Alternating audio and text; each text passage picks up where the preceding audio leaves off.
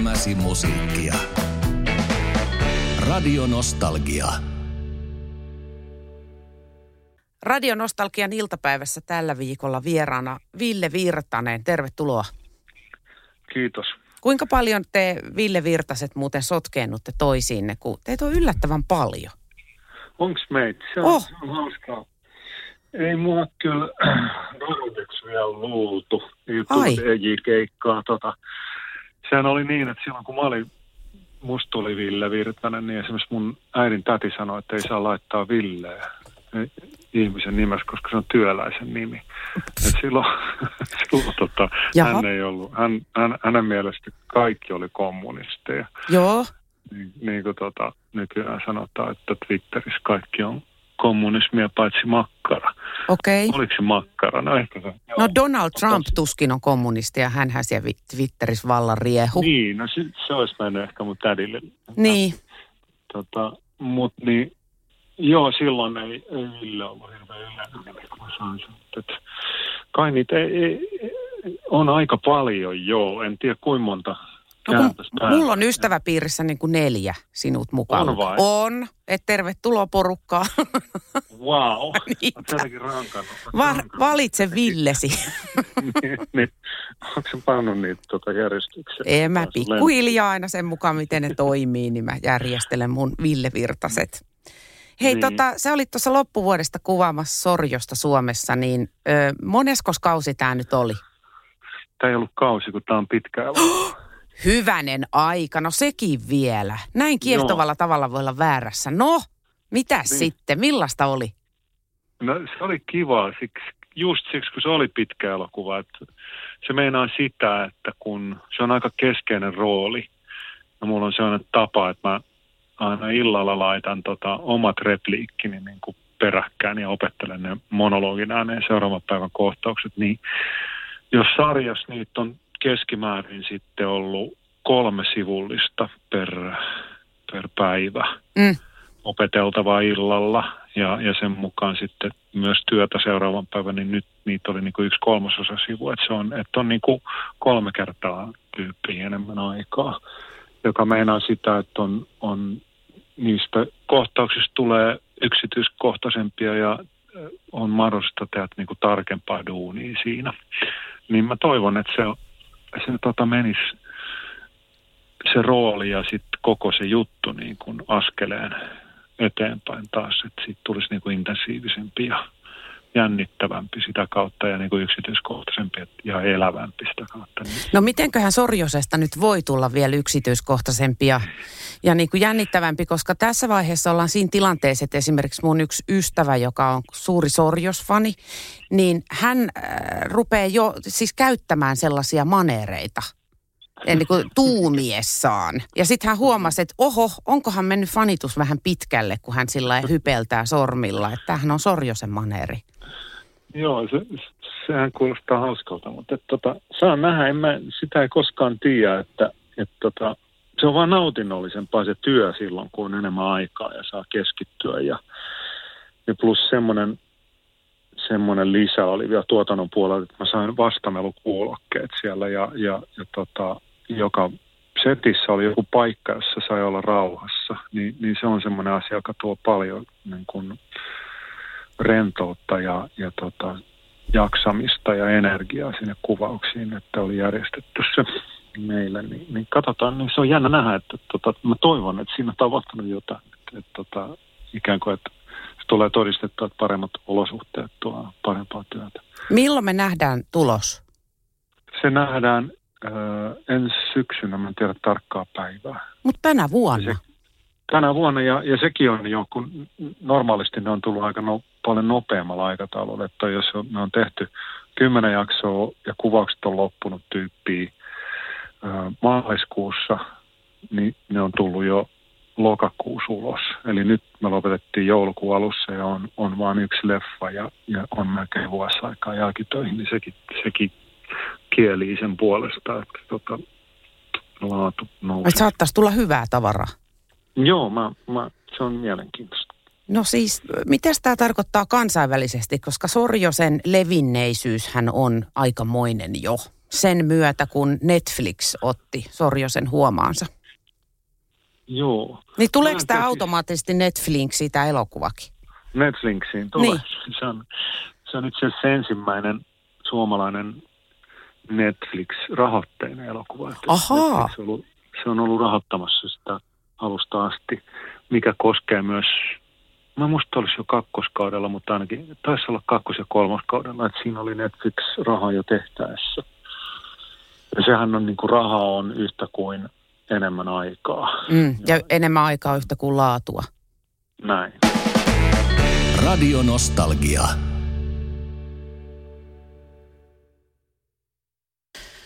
Radionostalgian iltapäivässä siis viikon vieraana Ville Virtanen, näyttelijä Ville Virtanen, ei esim. kauhakuormaaja Ville Virtanen, vai onko sussa pimeä kauhakuormaaja puoli, Ville?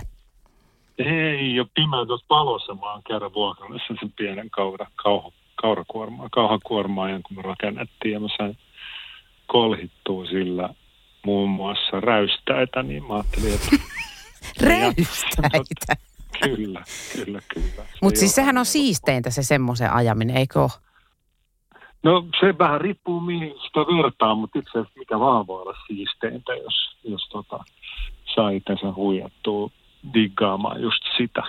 Okei. Koulutettua itsensä esimerkiksi veroilmoitusten tekoon. Niin se- Siis on mulla sellainenkin kaveri, joka on innostunut niistä. Onko? Vo- On, Se joo. Pitää vaan se ihan harrastuspohjalta. Ja harrastuspohjalta, sehän siinä kaikesta hurjinta on. Joo, joo, ja hän rakastaa byrokratiaa, mieti. Voi hitto, se on kyllä hieno ominaisuus. Harvinainen ja hieno ominaisuus. ookin? Olen vaan kateellinen sillä. Se on vaan ajan kysymys, milloin mä painatan paidan, missä hänen kuvansa. Mutta hei, mentäisikö vähäksi aikaa tähän näyttelijän työhön, kun me luvattiin tuossa eilisessä Mennään. jaksossa. Niin, että tota, avata pikkasen sitä, että mitä se nyt tarkoittaa sitten konkreettisesti, kun tosiaan Netflix nykyään siis rahoittaa jopa suomalaisia projekteja. Viime jaksossa sä jo kerroit, että kun saa, e- nyt esimerkiksi tehtiin sitä Sorjos-elokuvaa, että kun saa enemmän aikaa, kun on enemmän rahaa, silloin on em- enemmän aikaa ja, ja, ja se tuo laatua tekemiseen, niin mitä se käytännössä tunnettuuden kannalta tarkoittaa toi sun näkyminen Netflixissä? No kyllä se silleen, esimerkiksi Ruotsissa on ollut semmoisessa tilanteessa, että sekä tuottaja että ohjaaja on halunnut, mutta johonkin projektiin ja ennen Sorjosen näkyvyyttä, niin se on yleensä rahoittaja, eli kanava ja rahoittaja. Just esimerkiksi Netflix, joka päättää sitten, että ei, että me tarvitaan tämän isompi nimi.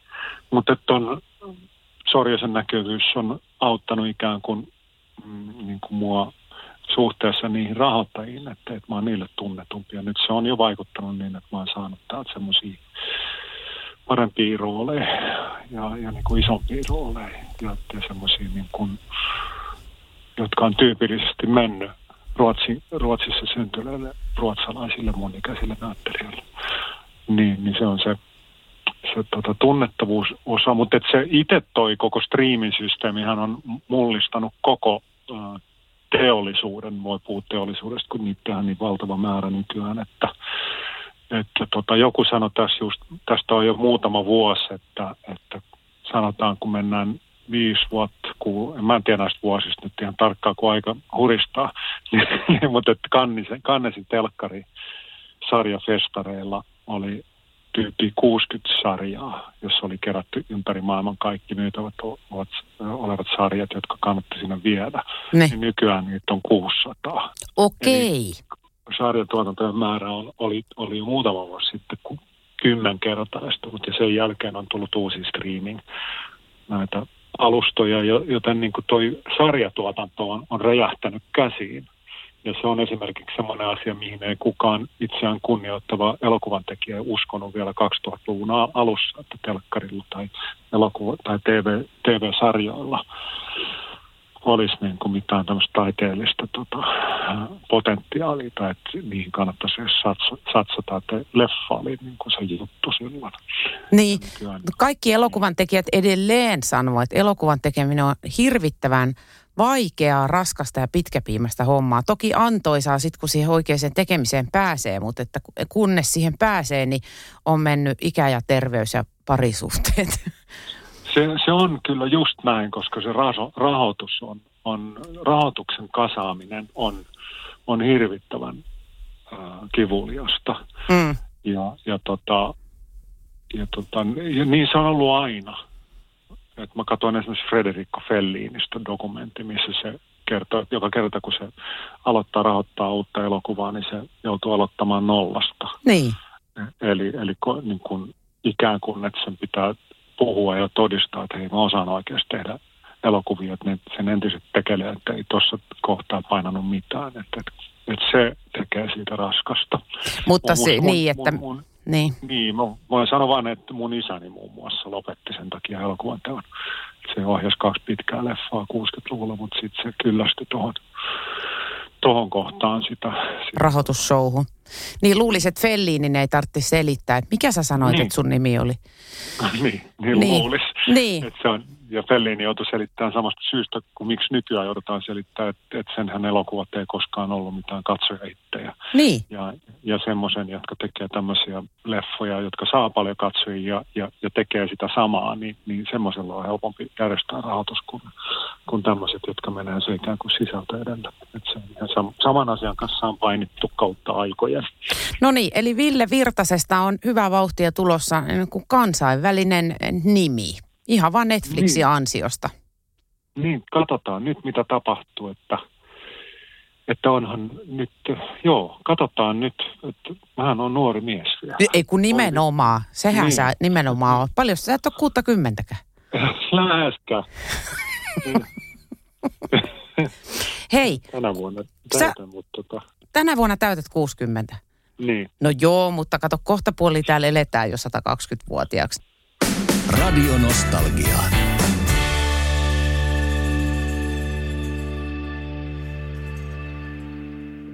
niin kuin tuossa mainitsinkin, sä oot asunut Ruotsissa nyt joitakin vuosia ja pikkulinnut juorusivat, että sulle ollaan kaavailemassa jotain Guldbacke-palkintoa.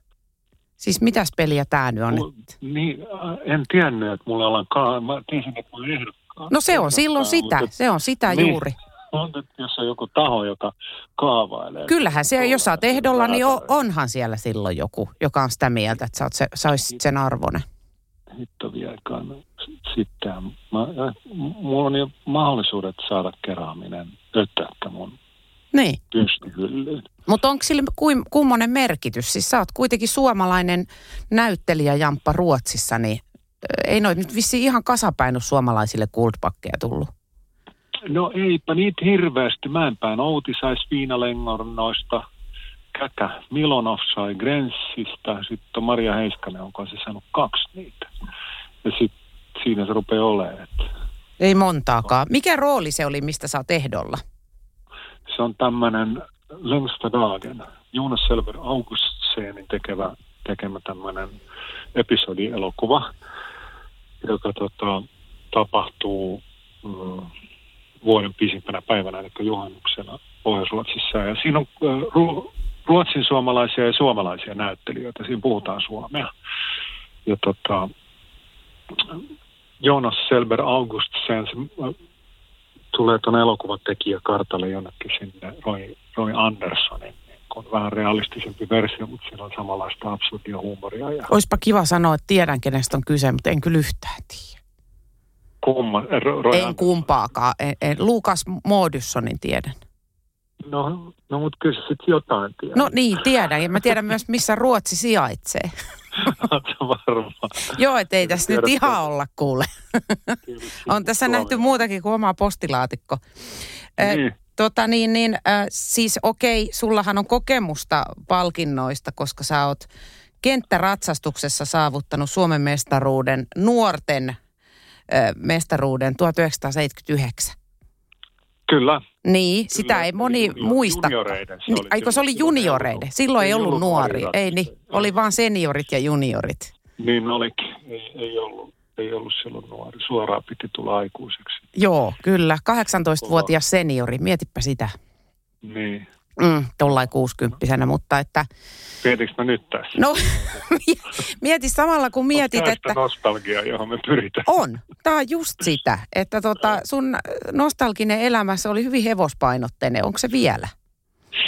Ö, vähemmän kuin toivoisin. Että mä oon etsinyt Ruotsista semmoista tallia, johon mä voisin mennä, ö, mennä tota, ratsastaa. Ja sitten mulla on semmoinen vähän niin kuin, voi sanoa jopa luksusongelma, että mä oon aikanaan niin harjoitellut sitä ratsastamista niin paljon, että, että, tota, että, että se on mulle mielekästä vasta, jos mulla on tietyn tason hevonen, mutta semmoisen tietyn tasoisen hevosen käyttää saaminen täällä ei olekaan niin yksinkertaista. Ei Mut se ole täälläkään ollut... kauhean yksinkertaista. Että... Mm-hmm, mm. Niin, mutta et, et, tota, hevonen on mun elämässäni, on, mä voisin laittaa sen ihan top ykköseen, niin kuin tärkein kontakti ulkomaailmaan.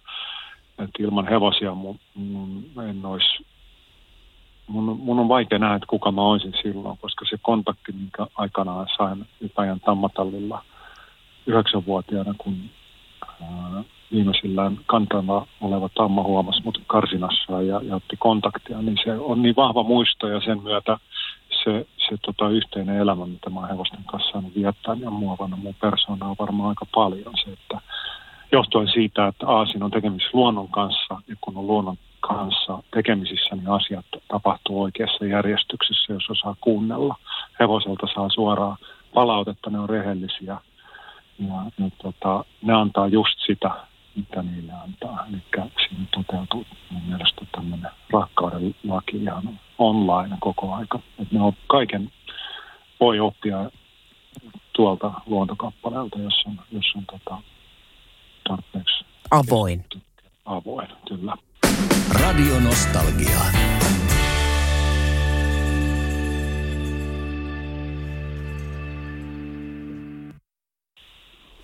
Virtasen Ville vielä tänään Radio Nostalgian iltapäivässä vieraana. Sulla oli joku tarina sun siskosta Riikasta ja siitä, kun hän oli vaihtooppilaana Amerikan Yhdysvalloissa. Mihin aikaan tämä sijoittuu? Tämä sijoittuu 76-77 vuosiin. Ja siihen pieni tommonen, se oli tota, me ollaan Riikan kanssa hirmu läheisiä. Ähm, meillä on vuosi kolme päivää ikäeroa. Ja 70-60-luvulla kasvaneet lapset oli vapaan kasvatuksen uhreja, eli, eli hyvässä ja pahassa vapaa kasvatus, eli silloin kasetti aika keskenään, koska vanhemmat, vanhemmilla oli se vanhemmuus pikkasen hakusessaan. Ja, ja tota, eli voi sanoa, että me ollaan niin kuin Riikan kanssa aika pitkälle kasvatettu toisemme siinä, siinä eri ikäkausien pyörteissä, joten myös tuli hirveän läheiset. Ja, ja tota, Riikka lähti vaihto-oppilaaksi Amerikan Yhdysvaltoihin ja ja tota, silloin ilmestyi tämmöinen LP kuin uh, Wish You Were Here, Pink Floyd. Ja siinä oli tämmöisiä postikortteja siinä vinyylilevyn yhteydessä, josta yksi muuten on, on tota, tämmöinen Onttomies autiomaassa. Ja, ja mä luulen, että, että siitä kuvasta on saanut Kumma, Heppu ja Lopun ajan voidellut, joka me kaikki muistetaan bändiin. Totta kai. Niiden biisi Onttomies autiomaassa, joka oli siis tuossa Sorjosen ensimmäisellä kaudella Sorjosen niin kuin tunnaribiisi oli just toi kappale ja se laulaa sitä siinä kohtauksessa, missä se ensimmäistä kertaa näyttää, miten muistivuodetta käytetään. Siihen oli kirjoitettu jotain metallimusiikkia, mutta mä haluaisin vaihtaa sen tohon, koska mulla on ollut yksitotinen suhde metallimusiikkiin. Että mä, oon, mä oon jotenkin yhdistänyt kestävyysurheilun ja metallimusiikin toisiinsa, että ne on yksitotisten ihmistä puuhaa molemmat. Joo. Niin mä ja sit... joku vähän monimutkaisen biisin. No niin, tämä yksi. Tää, Joo. Tää, niin, ja yksi, yksi postikortti oli tämmöinen tota, mies, joka hyppää pelityyneen järveen ja, ja siitä kohtaa just kun se koskettaa sitä järveä, niin siitä otettu kuva. Ja sitten tämän kortin mä lähetin Riikalle ja kirjoitin siihen Wish You Were Here. Ja joka päivä mä tulin koulusta, mulla ei ollut kuulokkeita, mutta mä otin kajarit tuohon nojatuolin viereen ja panin nimenomaan tämän nimibiisin Wish You Were Here soimaan. Ja mietin ja lähetin tota, Hyvin V-Boy Kaliforniaa Suomesta Riikalle. Paljon Kiito, kiitos Suomen. kun suostuit vastaamaan suomen kielellä näihin vaatimattomiin kysymyksiin. No men herregud. Men herregud, oikein hyvää. Jättefint, joo. Hyvää vuotta ja tota, paljon töitä toivon tietenkin sulle ja tervetuloa käymään täällä aina välillä. jyrähtämään No, mediaa jotain ja sitten me taivastellaan ja sä painut takaisin Ruotsiin. Okei. Okay. Näin Okei. me tehdään. Näin tehdään, hyvä. Moi! Moi. Elämäsi musiikkia. Radio Nostalgia.